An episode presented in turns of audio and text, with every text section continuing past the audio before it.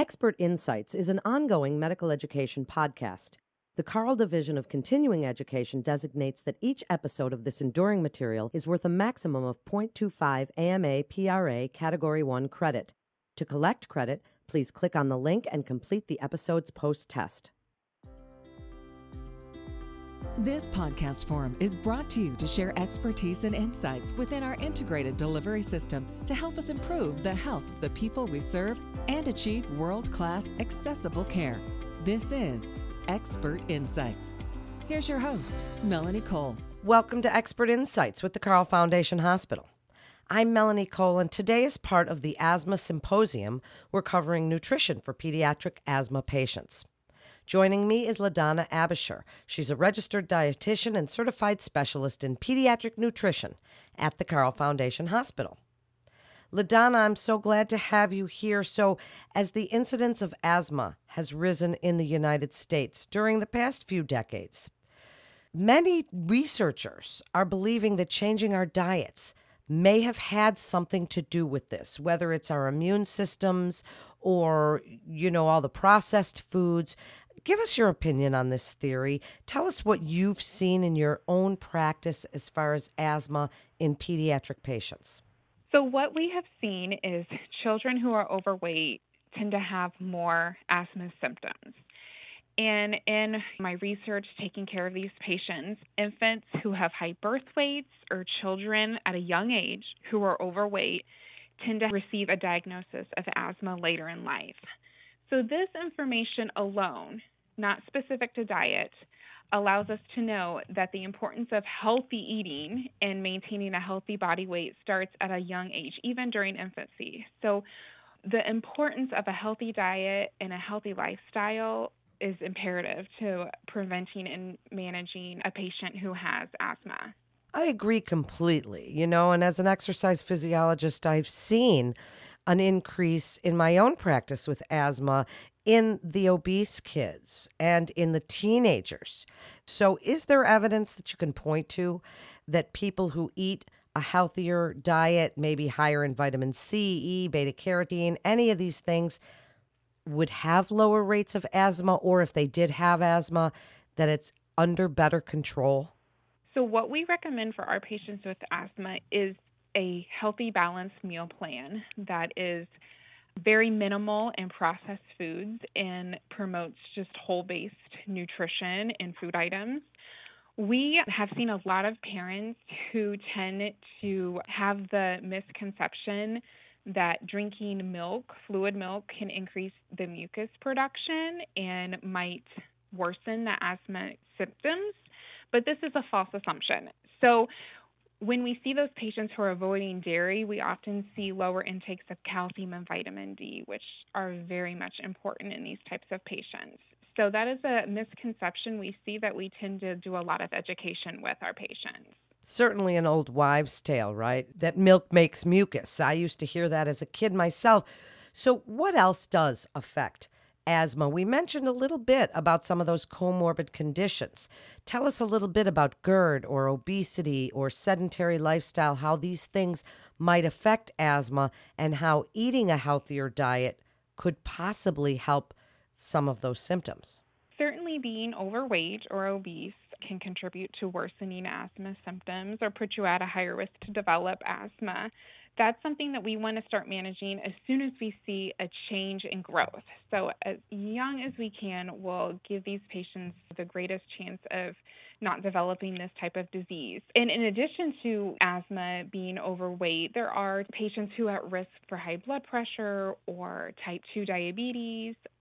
So all of them kind of go together, but the treatment is the same. The treatment is a healthy diet and regular physical activity. So, are there any foods that you could point to that do make asthma worse? Is there anything that does maybe cause inflammation or any of those immune responses that could exacerbate asthma? So, overall, there's not one specific food that we encourage families to avoid or a certain food group. We just recommend a healthy diet and a healthy body weight. What does that mean? Can you give us a little bit more? Like if you were working with a pediatric asthma patient, How do you work with them and the families to kind of help get that under control and keep their nutrition really at as much an optimal level as you can with kids? So, dietitians, we work closely with children and their families.